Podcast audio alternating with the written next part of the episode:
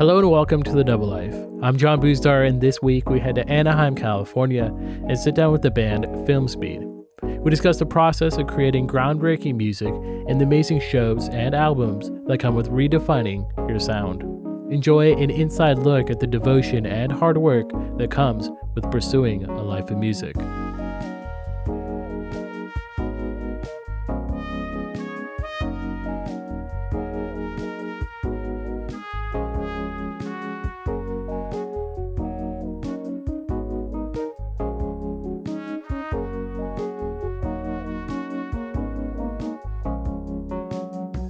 Craig. Um, I'm- I'm a singing and I'm guitar playing in Filmspeed. I'm Nick. I'm the bassist, and I do the backup vocals in Filmspeed. I'm Oliver, and I'm the drummer, and I also sing in Filmspeed.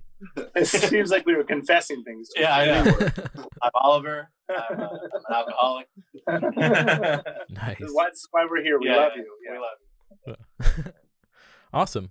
Nice. And then uh where you guys all grew up together in the same area? Are you guys from uh are you guys local Orange County, Fullerton area for the most part? I mean, now we well, now we're in Orange County, but uh, Craig and I grew up in a little small town in Michigan called Redford Township. We started doing music together way, way back when. Way back when. Like, like Way back when 20 we lived in Michigan. 20 years ago. yeah. So yeah, I think we've been so, he- out here for 15, 16. yeah. And then Oliver, it's been four years now? Yeah, almost four. Just over four, actually. I think now. Yeah. Yeah. Mhm. This is like the most complete version of this band that we've had too. Because with Nick and I, we came out to California for music. So we, um, we've done a lot of shit We did some things. and, and worked with people and stopped working with each other and, and got back together and um, whole bunch of madness. Yeah. Wow.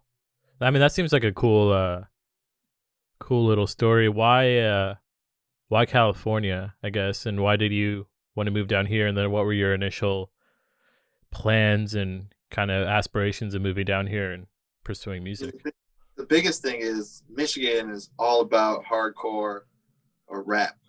Uh, okay. Jazz has a great, great I mean, jazz scene sure, too. Yeah. We're, we're not jazz. We're not No. rap. we're not hardcore. No, it, it seemed like uh, if we were going to play original rock and roll, we were um, confined to the local bars. You know, unless you unless you conform to a um, a certain you know scene and chase that down. We became death metal and just did really well in Detroit.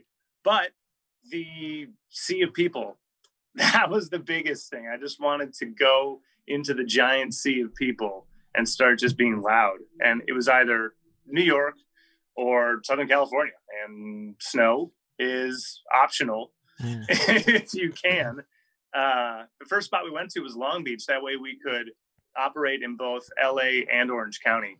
So it was all pretty strategic.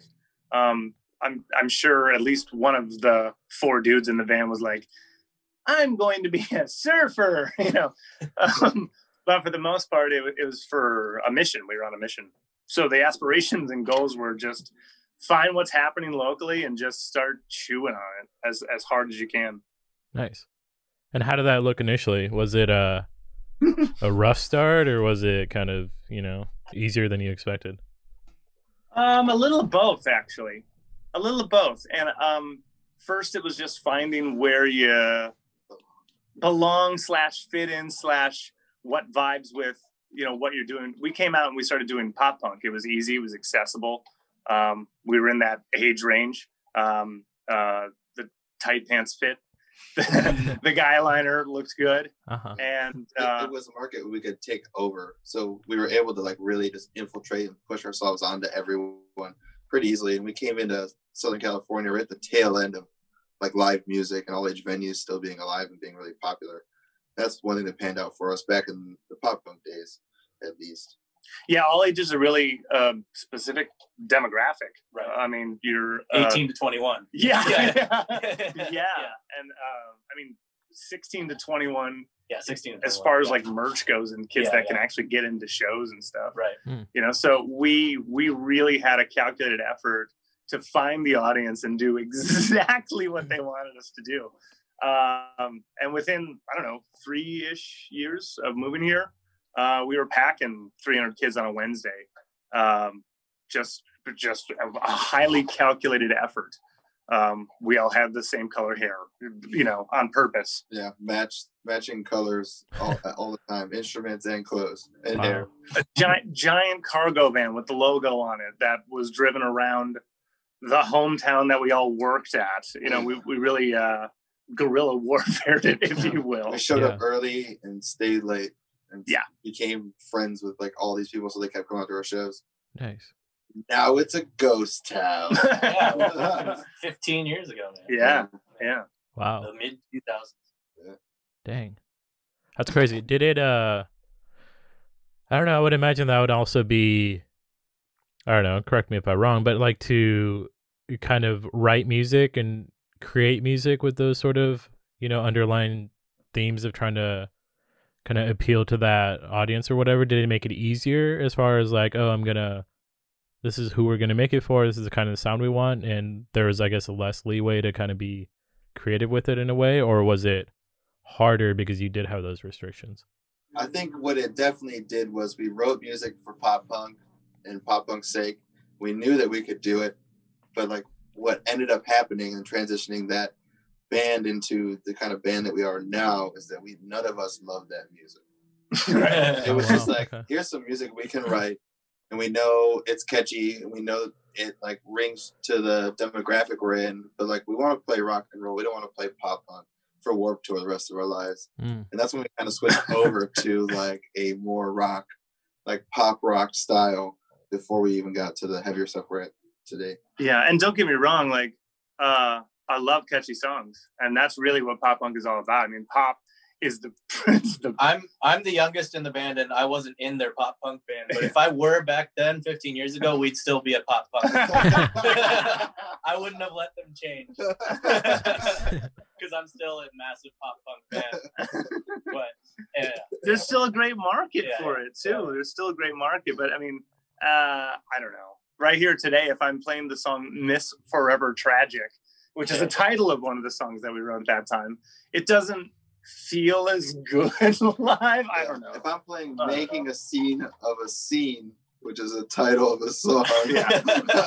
and don't be wrong, we we really did it up. You know, it was half black, half white. I, I was playing I was playing a half black, half white flying V while also manning two keyboards, a synthesizer on top and a 72 uh, key piano on the bottom. It was over the top. And yeah, that wow. was the whole point. But that was the times, man. yeah, like 2006 or whatever. it definitely was. So I don't know. It was it was more about um, it was more about brand identity than it actually was composition of music. Sure, that's crazy. So yeah, just rewarding in a different way, I guess. Right. No, it's what do you uh when you talk about pop punk? Are we talking like all time low kind of thing? Or are we talking when I think of pop punk, or at least the pop punk uh-huh. that I appreciate, I always think of, you know, like brand new and Taking Back Sunday and that whole group of people, which I don't even know if that would be. They, that's like emo pop punk. Emo, okay, emo. there we go. Yeah.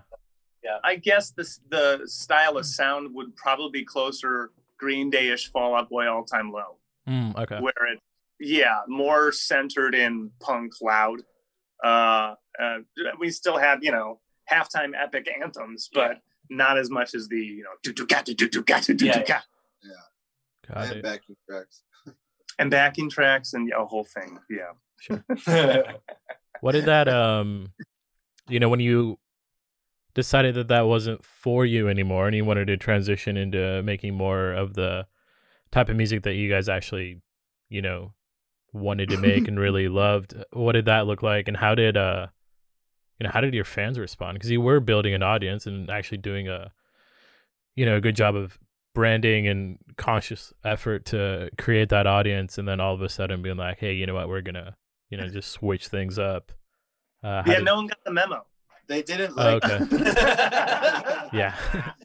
No one got the memo um, because we changed band names too and aesthetic um, we actually all the social media that we had built up um, we like we did a transition thing where we changed the audio players to like backwards noises and shit and we put everything in like gloomy colors and said you know this band is dead, and everyone was like, "What's going on?" And then we switched everything.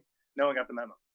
Wow. Yeah, first show back was at Chain as a new band, and I remember like most of the people were just like, they're, they're staying there like, "What are you gonna play? Uh, what are you gonna play? Uh, it's not me, it's you." Yeah, We're man. Like, we're not. I mean, they're showing up. They're showing up with eyeliner of their own uh, that mimics our eyeliner and such. And uh, like, yeah, I'm, I'm wearing a tie now. Wow. Yeah. shirt on. Yeah, it was it was uh, fun to say the very least because I think the the three of us at that time had already totally resigned to what that was, what it all like, what it is was, and probably will be. And then uh, we had worked so hard on what we were doing. Yeah, we like we had a whole other album ready. yeah, twelve tracks ready to go. Yeah, that was the first So film. we we played we did. played a whole album of music that people didn't even know about really. Tell, Yeah. tell people that thought we were like another band. Yeah.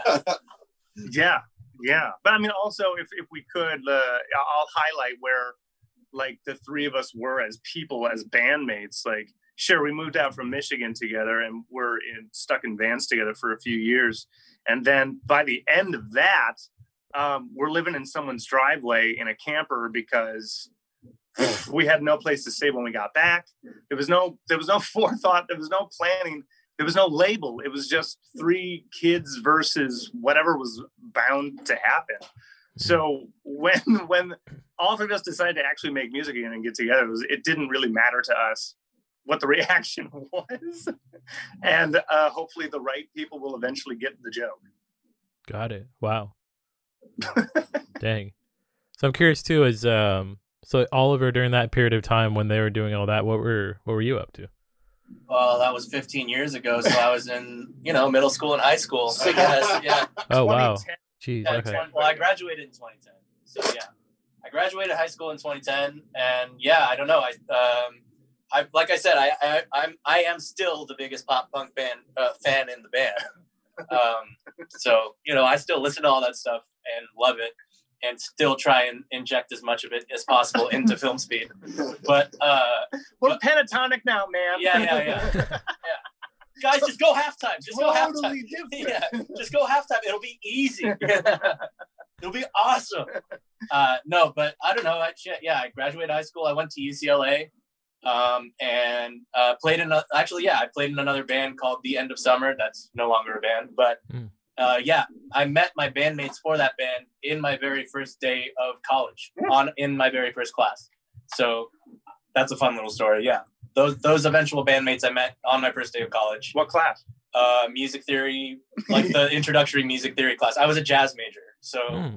uh, I studied jazz in college. I still love jazz, and like a lot of my drumming is like super jazz like.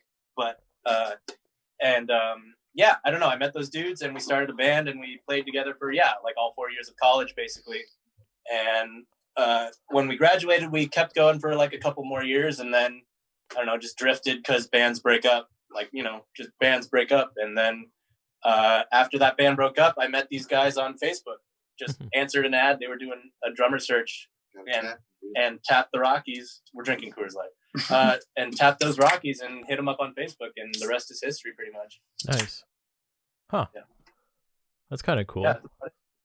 It's a really like interesting way of uh I don't know, getting the whole band together. Was it an initial period of uh I don't back to when you guys were looking for a drummer, how does that whole, you know, process go? Is it tough? Good. Yeah. It Okay. is not good. Um, the, uh, here's the thing: SoCal is full of incredible talents. Everyone seems to be really good at something, and everyone has been in a band or plays, knows someone that plays, knows a band, and um, uh, right off the bat, if if it doesn't click personally, it probably is not going to ever work musically. Mm. Yeah, So that's definitely true. that's that's immediate number one. Can can we uh, can we even communicate with people? Yeah. Do you understand uh, how each other talk? And Right. then uh, from there, man, as soon as you start playing, um, you immediately feel it, whether or not you can play with this person just today or uh, on a six month, you know, stint. And we went through a lot of people. And we, this is the, in Filmspeed, technically, the first drummer was the first drummer that we moved out with. And then we worked with a guy for about three years, um, Ecuadorian dude by way of Florida and New York, I think. And we never hit the road with that guy. Um, um, English second language, hell of a drummer, hell of a guy, so loyal and awesome, trustworthy, um, but uh, hard, just hard to work with as like a full functioning operating band. Mm. And I guess it's unfair to it's unfair to expect a, a whole slew of drummers to come in and be like, you know, I'm just like the guy you moved from Michigan with. You know, we connect down this level. We we can get along on the same ways, and we like the same music. It's a, it's a really really tall We have order. a thousand shows together, right? Built in. Even before we started working with the second drummer, uh, Nick and I just didn't play together because after we had done that much, we I would rather not. Let's just not see each other. Yeah. I don't even, I don't even know the story of how you guys found Dr. Mo. I don't think I even know that. Dr. Mo was Craigslist. Craigslist? Yeah. Just Dr. like Mo's before, just- what's broken does don't fix it. Yeah, yeah, yeah. and we went through a bunch of drummers uh, leading up to that too. In fact, Michael Cheatham was working at a studio in LA. Um, he did like a two song, three song recording for us Cool. Yeah. just as a drummer. And we Yeah. are like, well, can we work with this guy full time? Nope. All right, we got to find a drummer. After the second drummer, we went through, I don't know, like 10, 12, 10, 12. Everyone was really good, but it was it was just me and Oliver talking to Oliver and then playing with Oliver. And I don't know, it- it's bands, right? Yeah. It's- there's a chemistry, there's a magical, mystical thing that happens when when like-minded spirits get in a room. yeah. Uh, yeah, and, and It's a I- three way marriage, man. It's yeah, pain, painfully so. Yeah. Painfully so. Can you please? Jeez. Yeah.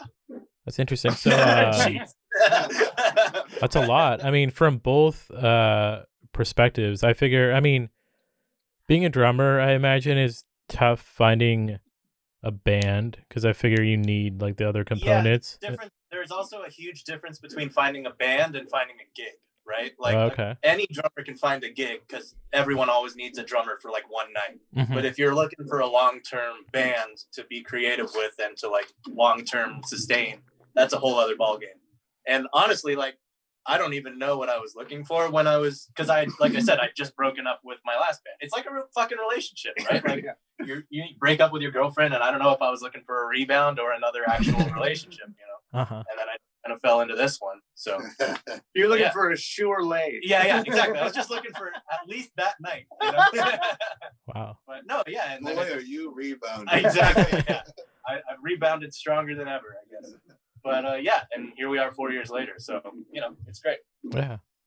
For um for all of you, was there I guess any doubt to to wanting to do music? I mean, you guys both or all of you have been in bands, have broken up and gone new bands and gone through, you know, this process uh, a few times. Was there ever a a part of you in the back of your head that was like, fuck this, let's uh, you know, I don't think you're a musician unless there is a part of you that doubts you want to do this rest of your life. Yeah, Okay. You got to keep asking yourself that question, or else what you know you're just going to waste your time. yeah, But uh, I mean, there's definitely a reason why I think all three of us have shitty ass day jobs. Yeah. plugging away at uh, uh, an endless career. That's who just who like has the nicest car here? I guess technically Bro. me, but it's not the nicest car. Yeah, it's probably only because Bert now has damage on one side. Yeah, of yeah. him. Yeah. all of our cars are shit. Yeah, none of us have. A, Well, actually, probably Craig because he just got a brand new battery. So that's, that's probably Craig. Yeah, yeah, Bye, bye. yeah. My birthday. yeah, that's good. Um, No, I, I, that's a good point. No, I, it is that. Uh, I like I like your point on that. You wouldn't be a musician if you didn't think, "Am I going to do this for the rest of my life?" yeah. Uh, I hear that. My I have never. I don't feel like I've ever had any other choice because even though there are things that you could be good at, I had a lot of different jobs, all for the sake of just doing music. For But- Michigan, like, makes any- yeah, yeah, yeah. yeah, I've been I've been a, a a paralegal. I've been a, a, a Sandwich maker. a restaurant manager. Yeah. I've been, uh, but it's all. It, none of that ever matters. None of that. It's all just the means to pay the rent to be and operate here and do this. yeah I- i mean the, i think any any artist who's uh successful or good will say that if you're in it for the money you're in it for the wrong reasons so so if you're in it to do like purely for a career you're in the wrong line of work like go do something else so we're all doing it because we actually like music and we want to do music so that's that's kind of just it gonna take good old time. yeah yeah time and patience perseverance Yeah. What is um in that initial period of time of you guys all three of you coming together and being a band, what did that you know, first album that you guys made together, what did that look like and what was um you know, was there almost a sense of this feels different than the other times that you guys had bands? Was there like a different energy to it? Was there a different sense of, you know, like optimism and in the air in a way? well i'll say it definitely felt easier you know uh, it just like I said, like it just kind of fell into it, and like everything just felt really natural. They were already Craig and Nick already had basically half an album recorded when I joined the band, so then we just basically finished it, and like it was already a work in progress, and I just kind of jumped onto the end of it, and then yeah, it's like yeah, it's just been casual the whole time. it I don't know. definitely you could definitely tell because every drummer is different and they bring different Everything. yeah everything to it so like you could even hear in that first album that we did half of them with dr mo and half with oliver That's true. Yeah. you can it's almost like part a part b as far as the energy on each track like stood up against one another i guess uh I mean, yeah like if And- you, and yeah, yeah, Oliver brings definitely his own thing that just is more com- uh, more compatible with us in the end. yeah. There's a reason why it like just ends up being so smooth and easy on the latest tracks we've been recording, and it, it, there's no headbutting or anything. Not that there was before, but it just like is so easy, and it seems like we all are on the same page. yeah, uh, I'll concur, and I will. I can elaborate by saying that we technically had like crush, crush it. We're, we're there. It is. Well, how is it? Oh, you like you you snapped it though. It's like snap. Ooh, it's all zigzaggy. Whenever we drink uh, canned things, uh, the the goal is to crush with the foot and then get like the smallest amount of space ratio you can. Like if you can do, you know, on the top of the the can, the oh yeah, pretty good. top and bottom of the can are, you know, it's a cylinder. So if you can crush it to a perfect circle, that's the game. Yeah. Whoever's got the small, the flattest and straightest crush wins. Yeah. She said. That's That it. is what she said. Yeah red. Uh, so we already had technically like a full album um, recorded, but then we brought in we brought in Oliver, and I know just immediate, Yeah. And and then we brought in Oliver and said, uh, "Well, this feels this feels great. This feels wonderful. Let's uh let's write a whole nother album's worth of material." And we did Basically in did, yeah. in like three months because Very short. the other half of that record is like like years worth of songs that it eventually turned into things with this drummer. We Yeah. get we get with him and then skabam, like we have another full record Yeah. that we can of material that we can put out. So we took just the best of 23 or something like that. Something like that. Yeah. yeah, Over 20. best of 20ish and Yeah. then uh remixed it and put out the the last full length that well Three, 2017 yeah, yeah. Three years ago now. Yeah 2017's full length That's cool. When you talk about um like having that album with the first drummer and then kind of switching, I always think of um like Blink 182 how they had Dude Ranch with that one drummer and then they had Travis Barker come in, he did take off your pants and jacket and that came like I don't know the transition between that is almost like a you know crazy sort of uh difference Yeah, on that big- too. Yeah. It's a whole different style of drumming and a whole, yeah, I guess just personal connection thing. So, yeah, that is probably a very good example of why drummers matter. it's I a guess. third Right. of the project Yeah, it is a third. Yeah, that is a good point. It's literally a third of everything. Yeah. yeah uh, i can't there's no way to minimize anyone's role you you change out nick Yeah. that's it's a totally different band Yeah. it's a totally different band hmm yeah also when you guys talk about um you know all three of you being you know singers in the band as well what does that songwriting process look like if you're all just contributing to the lyrics and you know is that more difficult would or- last. They don't matter. Yeah, lyrics are usually last. oh Yeah. okay really interesting I'm Well- just, I'm just kidding. But it is Oh. hard. It's music can last. They're usually well, I mean, they are sometimes written in the booth. You know, like uh, Sometimes. sometimes they are. Just if you need a different word or a different rhyme or whatever, we'll just throw it out randomly. Yeah, a lot of times it's fitting melodies for Greg.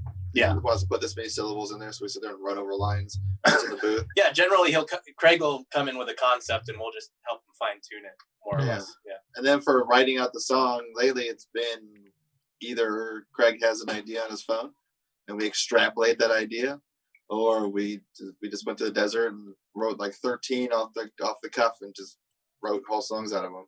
But uh, most of the time it's just a little little seed of a riff or an idea, and then uh, we all just kind of agree that this is something we want to put effort into, and we just hammer it out. Hmm. We're very uh, organized when it comes to that. It's, nice. It's nice to have a band that can just sit down. and We're like, what's the verse going to be? What's what's the chorus? Yeah, yeah, yeah. We got a bridge? No, fuck. We don't need a bridge right now. Yeah, yeah, yeah. We'll go to another Yeah, one. We'll so do the bridge later. Yeah. Verse, chorus, verse, chorus. Like, Yeah. We we definitely just lay it out and just kind of get to it, uh, and then let let everything else breathe later. sure Yeah, the filters. I mean, the funnel, the fu- the creation funnel is usually the same. I have like a thousand voice memos, and then, hey guys, is this is this a thing? Do we like this? Do we like this? Can we do this? And then it'll eventually turn into full fledged songs, and then depending on if we're working with producers or Yeah. whoever gives us studio time or if we're putting together ourselves, um, that will always change, always change the final product. Um, because uh, we've had re-records of songs, Yeah. Oh yeah, right? Yeah, the more eyes and ears you get onto a song, the more it's going to evolve and change. So if it's just the three of us, it'll be one thing. But as soon as you bring it anywhere to to anyone else, it'll change again. You know, so Mm. you just got to be super flexible with it and, and be willing to adapt. You know? I also feel sometimes when we just like let things sit and then come back months later, things change more too. totally, That's, that's true. Yeah. totally. I mean, there there are some ideas that you're like, ooh, I really, really like that, but that's not feeling right now. Yeah. I, I really like it, but now's not the time, Yeah. and so we might shelf it. We might never come back to it. Uh, we have a lot of those. we have a lot of those. Yeah. yeah. Yeah. So it's always a little bit different. I mean, the, we have two. So we have a four song thing that we're going to be putting out some at the top of the year, I guess. Yeah. Now we're looking at. Yeah. Um. And yeah. And then after that, there's two songs in the pipeline that are ready to be released. After that, there's two songs that just need to be mixed and then mastered, and those are ready for release. And then we've got a whole batch of things that we're ready to go because there's always more jams. Yeah. never enough. Never enough jams. Right. I think uh, We I got- mean, a couple things you talked about that I really I don't know. I just want to dive into a little bit. The whole concept of you know being able to sit down in a room and just knock out you know songs and structures and everything like that. Is there ever a sense of like just not having that creative energy and that flow going on and still having to force it in a way, or does it never really feel like that? We just say yes to everything. Okay. Yeah. And I think if anyone, uh, there's definitely times like when things feel sour within the band, like as in we'll set up and we'll try to fucking mic a live performance up and it'll go wrong for hours. And then at some point, I think we just have to call it. And Yeah. We're, we're Mm. totally, we're, we're, we're all right with just like going like, guess what? It's not working. It's Yeah. not we're not going to force this Yeah, like, yeah. at all. Like there's no reason to force it. We're, Yeah. we're not in a position that like we got people screaming at our necks. They need this by this minute. Like Yeah. we need to, you know, sometimes all basically all of our most like 90% of our deadlines are self-imposed so that means we can be flexible with all our deadlines basically so yeah we just want we, we focus on quality rather than making it you know by a certain time or whatever I, I will say we have spent the last like year and a half building this stockpile of, of releases, which Yeah. gives us quite a mm-hmm. bit of breathing room. that is breathing room yeah and and we can kind of run our own ship, which is nice. Yeah. Especially during COVID. Like Yeah. we stockpiled this right before COVID that is happened. true yeah. And we got super blessed because there's other people out there that like can't even get into a studio right now. man. yeah And luckily enough, we we did this unbeknownst to us. yeah Like, right that This yeah. was going to happen. Yeah. like Right. oh sweet, we back. yeah we still have Same song. material yeah we still have stuff Yeah. yeah So That's awesome. What is the uh bringing someone else into it, you know, as far as uh, you know, studios and production teams and different things like that. How does uh you know that process go? And is it the same thing as you know initially when you guys were trying to find a drummer or trying to find a band or whatever? Is it the same sort of mentality of having to have something that's almost undescribable and just needs to click in a way? Is that the same mentality going into finding, you know, studio engineers and production people? Uh, I don't think it's that easy because Hmm. you can only work with who is available to you. Yeah, who's willing to work with you? Yeah. first of all. So like, I guess in a sense of like trying to find another drummer, it's the same thing. Is that you put out a call and whoever responds back to it, that's your pool that you get to pull from. And uh, a lot of the times, not not to bash anyone that we work with, it's like we just kind of take who we think is gonna at least best fit us at that time, whether or not they are the best fit or not, we don't know yet. So Yeah. sometimes you get in there and it's it's great and things magic happens. Sometimes it's just like normal. It's Like Yeah. it's never been a bad experience. yeah, I don't think we've ever had a negative It's- There's definitely just like, all right, well we did that. one. yeah, yeah, I think working with any creatives is a total chemistry thing, right? Right. Yeah. Mm. And you may have like one of the best engineers you've ever worked with, but uh, you can't talk to the guy. He has no personality. You're like, Yeah. you know, he just makes me a little uncomfortable. Love his work. Yeah, yeah. His work. Yeah. You can really tune a guitar. But we're, I, don't, I think we're, I think we're darlings in the studio. yeah, Um, we're really easy. we have to be the easiest band to work with because we come in already polished, already ready to record the song. Rehearsed. Yeah. We don't take 50 fucking takes. We're Yeah. usually done within 10 between rhythm Yeah. tracks. like 10 takes then- at most. Mm. Yeah, like yeah. and modest. We're fucking awesome. Yeah. No, uh, well, I mean, no, it's it's also true because uh, you know, shout out to Maps Studio in Fullerton. Yeah, they've been those those. Fullerton locals. They've been incredible. Um, they've been super nice to us in the sense that I guess like at the end of last year, they were trying to train some new engineers, hire some new uh, people to work in the studio, and then they used us basically as the guinea pig band to like train all these new guys. Hmm. So we uh, got to go in and like whatever, like we would just be like, okay, what song do we have lying around right now that we can just whip up into shape real fast and have a free, re- well, not free, but cheaper, discounted recording. we need a bridge. We need Yeah, a bridge. Yeah, yeah, yeah, yeah, yeah. Whip it into shape the night before, basically, Yeah. and and go in and record it. yeah, we, we show up when they want us to, and then when they're teaching stuff, we just stand there and look at each other. Yeah. And then look at our phones, look at each other, And then we go do the take. Yeah, Yeah. record some stuff. and Yeah. we- Go to lunch. yeah, go to lunch. Yeah, yeah. Get some pizza. Key Right. saucy saucy broads. For the um I don't know, the concept of having to like pay for studio time and everything, what is uh I don't know, is it something where you have to be really like fine tuned at that point? I, I know you guys said you were as a band, but that might just be, you know, who you guys are as people. Is it something that you also just had to kind of think about like, hey, we need to have these songs constructed in a way where we don't have, you know, Right? 20 Well, I, takes I and think that last story example is maybe a bad representation Yeah, because there has been um, like in times where actually putting together the full length. Yeah. We we had a space for like three days, Mm. Yeah. and then we were just highly efficient. Did it ourselves. Um, we had someone just help them plug wires in, and then we were running the sessions ourselves. Um, just because we spent a lot of time uh, individually and as a group um, in and around studios. yeah. Uh, Yeah, we all kind of, I think all three of us kind of grew up doing our own like home recording shit. So, Totally. Yeah. Totally. I mean, when we did, we just did some vocals and Yeah. guitars in, In my garage. new garage. Yeah. And as soon as I started to set up, I looked at it and I said, I'm so comfortable in this space. Yeah. Like, yeah. And I was like, yeah, this feels like middle school, man. It's pretty great. I can do I can do anything right Yeah, now. Yeah, it's pretty comfy. Yeah. So I mean, to to actually have someone behind a, a giant board making those calls and I'm, and we're just in the other room just ready to go. Oh, Yeah. heavenly. Yeah, yeah, that's a luxury. When I don't have Craig to go like, ready? Yeah. Go. Pretty nice. okay, just do it again. yeah and and uh, to be honest you know paying for studio time is one thing but every studio and every staff is different so sometimes you feel like you paid way too much sometimes you feel like you feel like you should have paid triple right. um it's just really just working with different creatives it's always just a new Yeah. a whole new world Yeah, And then getting in there and like having to knock out stuff literally is like how much money you have.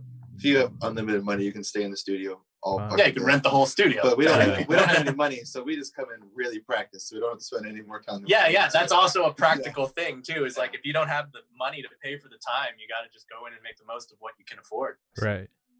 Yeah. We definitely do that. Yeah. Has this uh, period of time during like COVID and everything? I mean, you said you started recording a little bit more in the home studio sort of situation. Has there been, you know, like a desire to just kind of record and put stuff out because maybe you don't want to go out to the studio or anything, or maybe you were unable to go to the studio because of COVID? Did it? I don't know. Was it more, you know, a sense of adaptability to these situations that kind of made it different for the band? Yeah, I, I think a thousand percent. Yeah, I think we just saw the forest for the trees as far as COVID's knocking everything down. We can't go do live shows, which we'd love to do more. Yes. So we ended up doing uh, a couple, three days in the desert. Craig rented a place in the desert, Hmm. and then that's when we did that. We just wrote thirty. We ended up with thirty-three tracks or something like that. Yeah. Yeah. In the end, so just went out there for three days and knocked out thirty-three tracks. Uh, and it, that's just going to be a good like smorgasbord for us to ch- choose from for the next year, hopefully, to write you know four or five out of that. Yeah. That's a cool concept too to go out and uh I don't know, what what was that whole experience like to be in, you know, the desert and have your own was it just you three and Yep, Yeah. just us three. I definitely think when you work in an environment over and over again, you have a tendency to fall into uh, just routine and uh, Bad a habits. comfortable like feel. Not that the desert wasn't comfortable, but when you go to some new place and we were there to write music, it just was easy to be like, let's write some music. Yeah. Mhm. Got nothing else to do. Yeah, I don't have to. I don't have to wind up chords over here or like clean up bottles off the ground or like, oh, we're in this and the neighbors are playing again. You know, like we're just like they're playing right Yeah, now. Yeah, can you hear them by the way? Are you hearing our neighbors right Yeah, a little bit, definitely. Sorry, yeah, so it just yeah, it uh, it, it it put down some walls, I guess, in, in some way. sure. No, yeah, it's it's kind of like the same concept as renting studio time. Like we cut out Yeah. days to get together and and have an organic, creative brain Rain meld. noodles at the wall type Yeah. experience, and it was great. I, I want to do it every three to six months. Yeah, if Just was, super fun. if I was rich, I just rent one of those places. yeah. But yeah, I, I- I thought it was a super just healthy, uh, healthy creative outlet, and you, I can't do that in my apartment. Yeah. There's no stars at your apartment. dude. No, I'm in Yeah. a shoebox in Costa Mesa. It doesn't work the same. Yeah, Right. For the uh place that you guys are in right now, that's uh so you guys is like neighbors are also in a band and they're musicians too. That's Oh no, Kind of we're, we're in a we're in Gemini rehearsal studios in Santa Ana right now. We rent Oh, a, okay. a room there. Dude, we're famous. Why are you talking Oh, sorry, yeah, you're right. Yeah, they're gonna come find our room now. Yeah. Yeah, we're monthly here Yeah. um, to have a creative space to always keep coming to. So we'll podcast here, practice here, live stream from here. Yeah, we do everything here. Yeah. that's awesome. Uh, but the eventual goal is I just got a new house in Anaheim that that um like Craig said, we've been doing some recording and stuff in my garage. So the eventual goal is to turn that entire garage into, you know, Filmspeed land basically and have a studio where we can do whatever we want. Basically recreate what we have here in my garage and not have to pay, you know, 600 bucks a month or whatever. right. so, yeah. That's pretty cool. Does it uh I don't know, having that space to create that music and record on your own, what is that you know, does that sound any different than what you create in the studios or is it the same thing? It's just kind of or do you, you know, in a way maybe have more freedom? Sound quality. Yeah, sound quality. Yeah. That's the big difference. Yeah, totally. I still think uh, if we're going to put out a legit recording, we're still going to go to a big studio a la Maps. Yeah. Some, somewhere with a, with a nice drum room and gear, all the things that would cost, uh, you know, tens of thousands of dollars Right. for us to put together. You know, renting renting a few hours uh, is not a big deal. Yeah. But now, thanks to all the gear and technology, a lot of the other stuff we can do ourselves. Yeah. Mm. like yeah, like Craig said, we were able to do guitars and vocals in my garage and not even set up in any way, literally just in an empty garage. We were able to do that. Right. But um, if we want, yeah, like you said, if we want like a big ass production, full length thing, we'll probably get studio time just for yeah, drums are super important. And like, you know, certain things you just can't get in a garage, you know. Mm. big reverbs or whatever. Yeah, and there's there's cool stuff at the studio too. Where it's like, oh, I can't wait to play on this guitar. Yeah, yeah, So- ni- nicer gear basically. Yeah, or like I want to run my stuff through this preamp, Yeah. or it sounds really nice in this board. Yeah. A lot- yeah, a lot of those people like maps, which we'll keep calling back to them. Mike Yeah. Wilson, he has his like spaceship. Mike was dialed- on this podcast. Shout Oh, out, yeah. Mike. Yeah, shout out Mike. Yeah, Yeah, uh, he has his spaceship dialed in. So like to go in there and like just have him like plug everything in. Like I need you to like, all right, go in there and be the drums and like Yeah. Get- go hit your go hit your rack tom for ten minutes. Yeah, and then like the sound that comes out of that is gonna sound way better than what we're able to capture in Oliver's garage, just just Yeah. due to the, the Time and ge- effort. Yeah, the genius that is Mike Wilson and Maps. Yeah. Nice. That's cool. I was also curious about uh I guess other bands and just sort of uh creating all community within it. yeah, we hate all of I'm them. just kidding. Do you? Yeah. It's lone wolves, huh? We're the best. We're better than all of them. Right, okay. that is terrible. We did, I what, know. what was the end of, what was the end of the question? They just pounced all over Yeah. that one. hyenas. yeah, what were you actually asking? Uh, I mean, I mean, just sort of how you, uh, you know, create a community within the within the industry in a way, and how you, I don't know. I mean, you don't necessarily have to be like the super friendly dude to go and befriend all the other bands, but I'm sure there's some sort of uh, camaraderie Yeah. there. Okay, I mean, we we book more shows than any other band that I've seen out there, Yeah. and we put together more shows than every fucking band I've seen out there. Yeah. You're, So you- still, you're still coming from yeah. I'm co- No. yeah. Yeah. No, no, uh, what I mean by it is just that we we- we've been amassing our own little group for like years and years and years now. Hmm. So like, I hope everyone's our friend because we do nothing but just try to be friendly with everyone. Yeah, dude. It's I mean, like- everyone in that in that uh, map circle has been awesome to us, and, Yeah. and we've played shows. With, oh man, We're pretty much all. Dude, we're them. all, we're all Shiitake, crabs Big in a bucket. Yeah. If we're just pulling each other down, we're not gonna get anywhere. No so we just might as well be nice to everyone. Let's help everyone out and try to get somewhere. Yeah. the- Otherwise, we're just the- dying.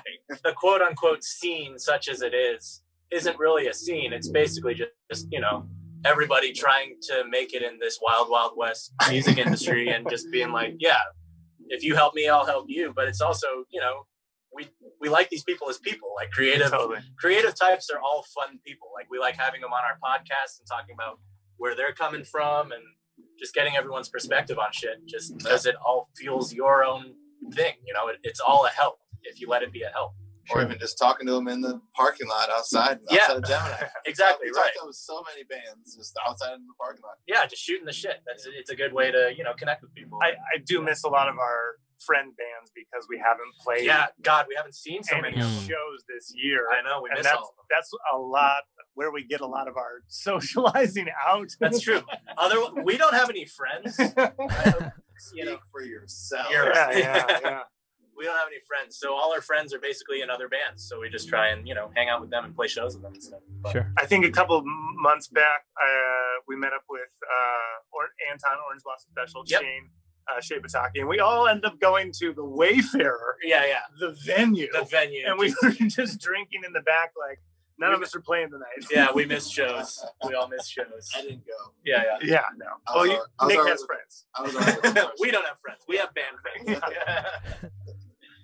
The uh, the concept of playing live too. I um, I've interviewed a few bands and musicians that talk about how the process of playing live almost contributes to like the songwriting process in a way where they're able to work things out between the songs and see how the audience vibes with it and different energies and stuff like that. Has that, you know, obviously being this year you can't perform live, has that affected the songwriting process at all or? I don't really think so. We're not. uh It's like such like a comedian approach, hmm. where like you're Test you, out. You're tested out and you hey, keep There- working on it. A lot of bands do that. Yeah, we we just I don't know. We We've end up writing that. songs and we like we love the, the energy of a song. We're like we can't wait to play this live.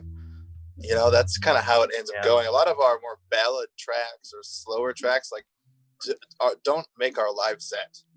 yeah. Oh, okay. So like I, I guess we just write songs to write them and then Mm. uh, we we manicure our live set to bring the energy because we like you know playing live we want to just be amped and Like- people to be up when when when we play it, you can tell like this one, this one's going in the set. Like this Yeah. one's absolutely going in the set.